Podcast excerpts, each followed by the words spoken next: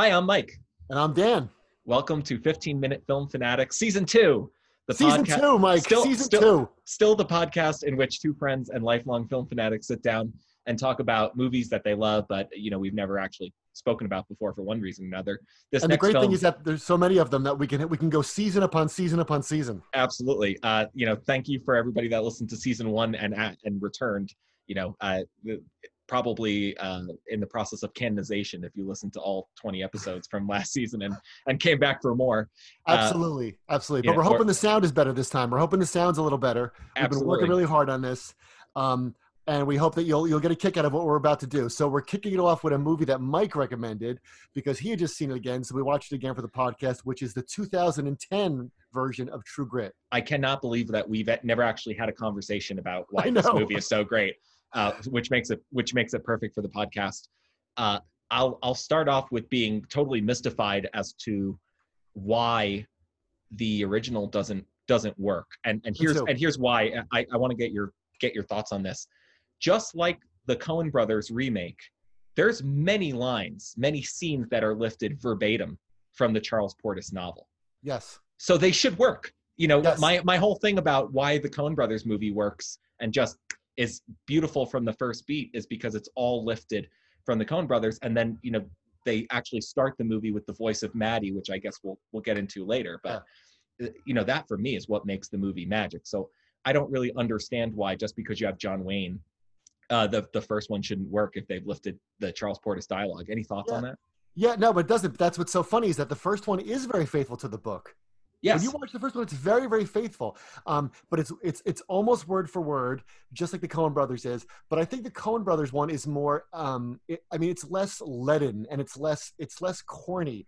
I just watched again about 20 minutes before I knew we were going to record this. I watched the shootout scenes from both movies on YouTube, and it's, you know, it's got the same dialogue. You know, I call that bull talk for one-eyed fat man. Fill your hand, you son of a bitch. Like, it's the same thing.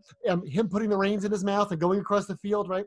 But it's one difference I saw was that in the original, in the 1969 version, you cut to Glenn Campbell. We could discuss Glenn Campbell the whole other season, but they cut to Glenn Campbell and Kim Darby, you know, the 95 woman who plays Maddie. So maybe those are two of the problems. But they cut to them, and she sees Rooster going across the meadow, and she says a line from the book. She says, "No grit, Rooster Cogburn, not much." Now, in the book, she says that in her brain. She's like, "Oh, no grit, not much." She's being like, she's admiring him. But in the movie, she delivers the line totally wrong. She's like, "No grit, Rooster Cogburn, not much." And you're like, what is she even talking about? Yeah. And I think that's a key, is that the original film, the Henry Hathaway film, doesn't get into like the ironies or the fun of the book, because you and I are both huge, huge fans of the book, that the way the Coen Brothers do. Yeah, I would agree with that. I would also say that to your point, the secondary and tertiary casting in the Joel and Ethan Coen version is impeccable, as always. The casting for Lucky Ned Pepper was like, finding a Rorschach for Watchmen. It's the perfect villain, and wiry and strange and weird in all the same ways. And I agree with you. I think that the casting of Maddie, the person that plays Maddie, I don't have her name right in front of me. She is awkward and brilliant at being Maddie. You know, I love that scene where, I love that scene where she does the thing about the midnight caller. Yeah, I'll be the midnight caller. Yeah. I will be the caller, and someone will have to be the caller, and I will tell you what to say. I'll do all the other parts myself, which again is just verbatim out of the book, which is great. A friend of mine said that Haley Steinfeld was too cute to play Maddie because Maddie's supposed to be uglier, because they say you got hit with the ugly stick, and I thought that was a small objection to make for a movie that's so well cast. I mean, and people think that John Wayne, you know, he's not right for that part. He's not. Rooster is supposed to look like Grover Cleveland, and he's supposed to be this kind of big, like, you know, like rolling around, like talking like Jeff Bridges, and then you gotta get put the captions on sometimes. You know what he's saying. But John Wayne like declaims everything like he's Cicero. It just doesn't work. The Jakes is occupied. We'll be for some time. Now that's another great thing about that. Here's another theory I had, was that. Not only do the Coens do it word for word from the book, which is great, and that, of course, is what makes great adaptations a lot of times, right? Yes. Like, for instance, it's so funny you mentioned this, because a lot of people don't know that the great film of the Maltese Falcon, John Huston's, is the third attempt to film that. Yes. And that when John Huston made it, he was smart enough to take the novel and put it next to his typewriter and just type all the dialogue word for word. So you can hold the book open while you watch the Maltese Falcon. Mm-hmm. And plus, but again, he cast it perfectly. Yes. And he had the spirit of the thing done so well, right? But back to my original point was that the Coen brothers did the book perfectly, but everything they added seems like it still could be from the book. Yes. Like the Jake is occupied, like when they meet the guy with the bear, the bear yes. head on his, like that's not in the book, but it could be. Absolutely. They got into Portis's spirit. He inhabited them, or they inhabited him, one way or the other. Yeah. I think if I were, I've mentioned this before in season one, that if I were emperor and I said I would make all the movies start at the times they said on the internet, another edict I would issue is that the Coen brothers are required to film all the Portis books, all five of them. I think that they would do an excellent Norwood, speaking of Glenn Campbell. Yeah. Which of course was made with Glenn Campbell and Kim Darby, which I've never seen. I can't imagine seeing it even as a curiosity. How old was Kim Darby at the time? When she made True Grit? Yeah. I don't know, but she was pregnant. Right. Yeah, I know that. I didn't know that. Yeah, she was pregnant. I've always thought the same thing, which is I'm 30 now, and I think she still had a good five on me. Yeah. You know, when she played Maddie Ross. He's totally wrong. So I want to end the first segment by just reading something pretty cool. It was in 2008. I wrote a letter to Charles Portis because I ended up getting his address, his P.O. box, because I wrote him a couple letters beforehand just to say like how cool he was, and his publisher forwarded him to me, and he wrote to me. And I said to him, I'm like, you know, I'm really excited. I heard True Grit's going to be a new movie. You know, do you have any news about that? And here's what he wrote on his little piece of onion skin paper. It said, thanks for writing to me. As for the True Grit movie, all I know, by way of my agent, is that the Coen brothers are buying it. They do most of their own writing, I am told, so I doubt I will have much to do with it. We'll see. I hope this finds you well. Best, Charles Portis. So even he was, I love that. So I'm told, my agent got it, you know, just totally blowing it off. The best is, though, if you read any Charles Portis books, and I hope that anybody listening to the podcast right now who loves this will go out and pick them all up. They're brilliantly published by the Overlook Press, and missed a Nobel Prize for literature for whoever's running the Overlook Press.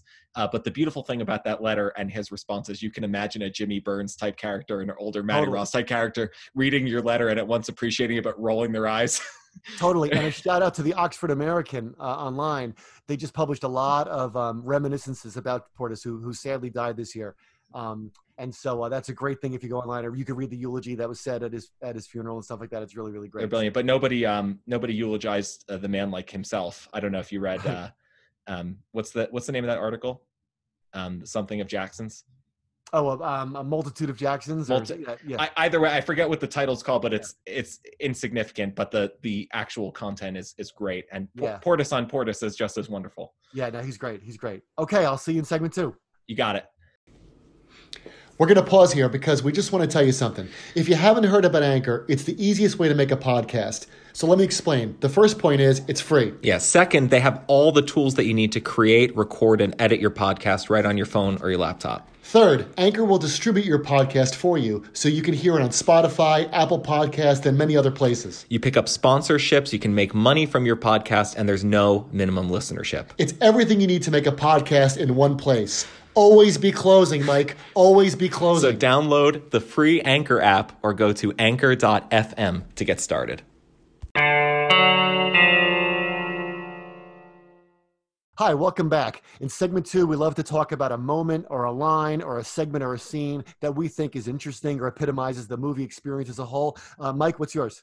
So mine is when they break in to that bunkhouse and they find Moon. Dugout. The dugout, and they find those two guys, and the kid is fatally stabbed after giving Rooster and Maddie the information that they need. He says, do something. He finally comes to his senses and thinks that there's time to save him. He says, do something. And Rooster says, I can do nothing for you, son. And I think that it captures a couple of things there. One is the matter of fact nature of the violence in a lot of the book and the film is, I think, what makes it work. The Joel and Ethan Coen really picked up on what the tone of violence should be from the book. You know, they don't shy away from it, but at the same time, it's not necessarily the focal point of the movie either, the way it would be in something like Unforgiven, you know, or a Western as opposed to, I don't know what you'd call it, a revisionist Western, I think is. I don't know what True Grit is, but whatever it is, the point is that the violence has to be just as violent, but somehow also not the focal point of the scene. Now, there's one interesting thing, which is, as much as I love this film, and I really do enjoy watching it start to finish, there's one thing that you miss and only pops up a couple of times, which is really the voice of Maddie coming across from the page. You know, I know you'll probably cover this, but it's so brilliant, and almost it's like a warm bath or something to be surrounded by that voice all the time. And I just wanted to quote the line from the book, which is, Maddie, as a 14-year-old girl, she's looking into the eyes of this kid only a few years older than she is, who kind of got caught up in the wrong gang.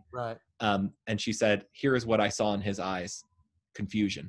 And so she doesn't shy away from it either. It doesn't say that she knelt and prayed for him, or that she doesn't care. And even Rooster doesn't shrug his shoulders and walk away. He addresses the kid as well as he can, which is, he says, you know, your part has done for you and I have done for him, which is about the best that you can do, you know, and that's their sense of the Old West, where it's the place where that is the best you can do. He did for you and I had done for him. And also in the book, in that scene, remember, she, after he gets his fingers chopped off, she says, "I am better out of this." What's funny what you said about her voice is that you can imagine the struggle that the Coens must have faced when they wrote the screenplay, which is, do we just have her do voiceovers the whole time? Because her voiceovers in the book, so to speak, quote unquote voiceovers, are what makes it great.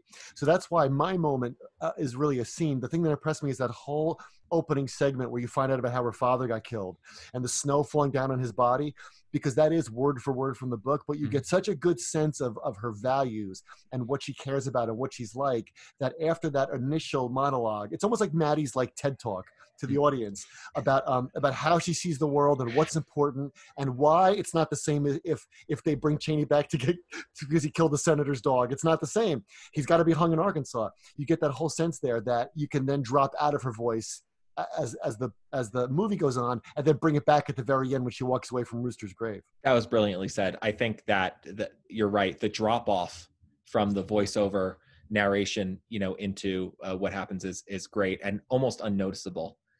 And so you're right. That's an excellent point. And then you can bring it in with adult Maddie. I love when she tells the guy who doesn't take his hat off to keep your seat, trash. That's one of the James brothers. Yeah.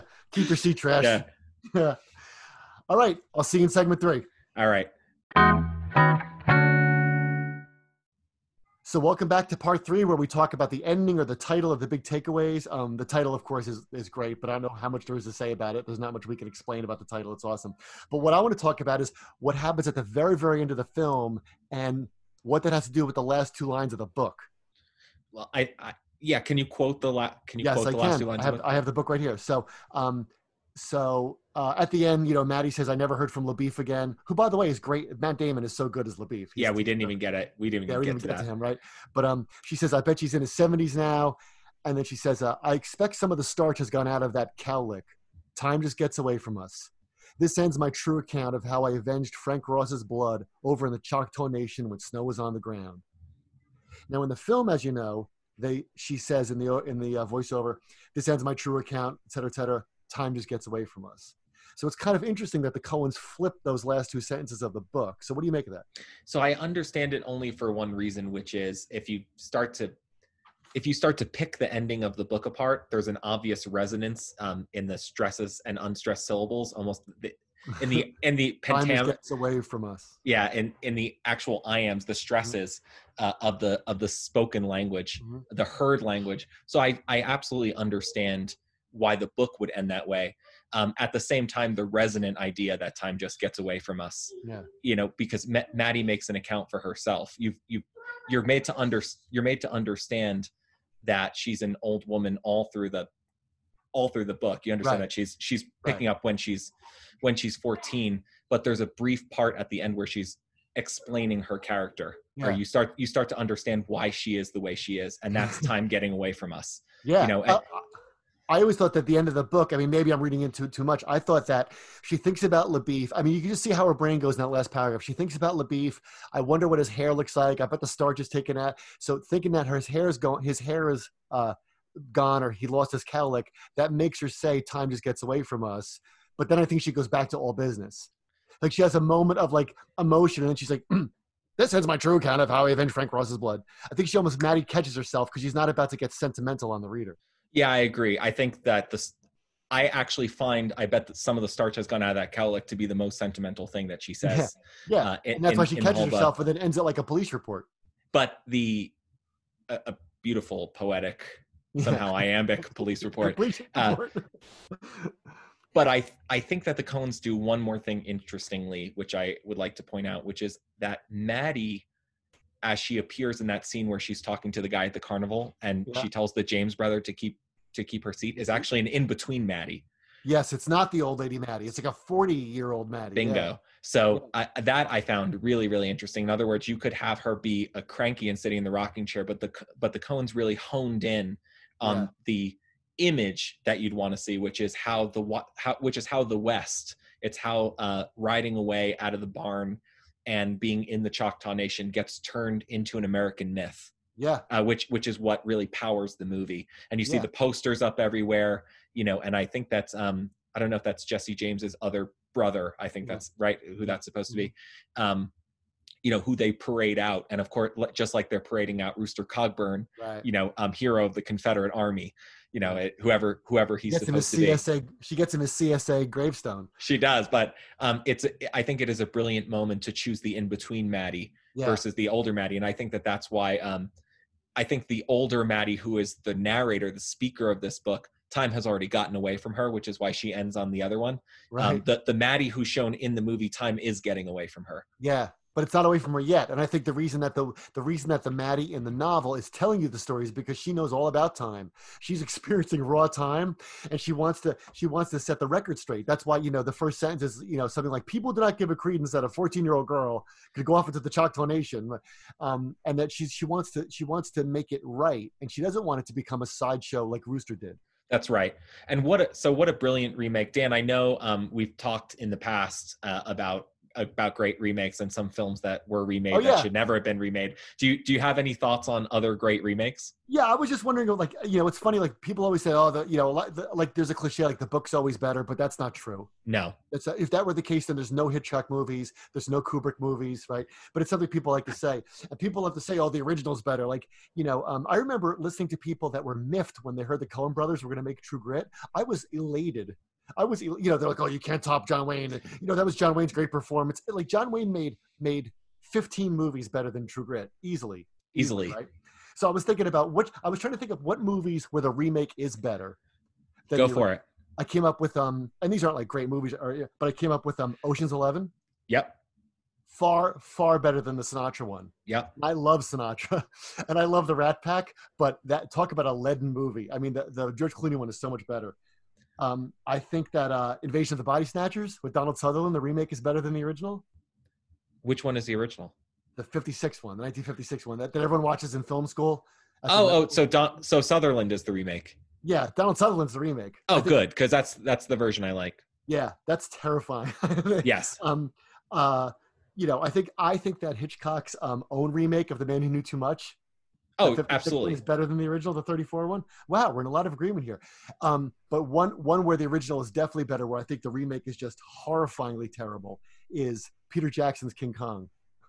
Oh, absolutely. I mean, so the one thing I want to say about True Grit is that there is a brief, maybe 15 seconds altogether of green screen malfunction when Rooster is riding Maddie to safety. With the stars behind him? That is literally the entirety of King Kong.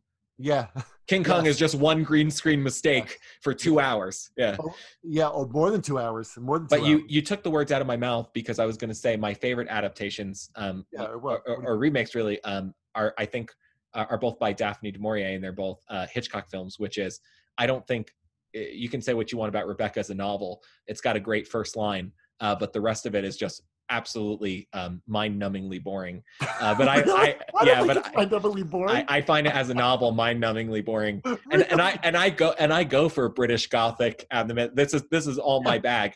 I know a lot about your literary taste, and you don't mind boring at all. Like, you could read 600 pages of paint drawing. I know that about you.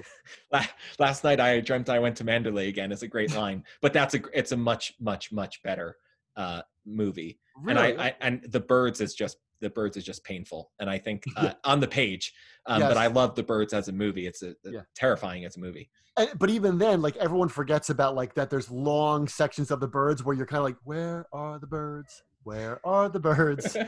We don't really need to hear about Suzanne Plachette's love life.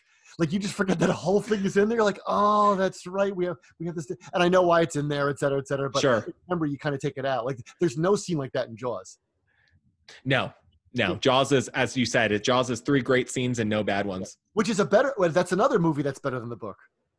Absolutely. Right, absolutely. Yeah. Well, because as you rightfully said in the podcast, there's so much that's in the book that was taken out. Yeah, absolutely. In order for them. By subtraction. Yeah. All right, so thanks for listening. We hope you'll come back as we go through season 2. We're really looking forward to this. You can tweet us what movies you'd like us to cover at 15MINfilm, at 15 Minute Films on Twitter. And again, please subscribe and like us on Apple Podcasts or wherever you get your podcasts. Thanks so much for listening. Take care.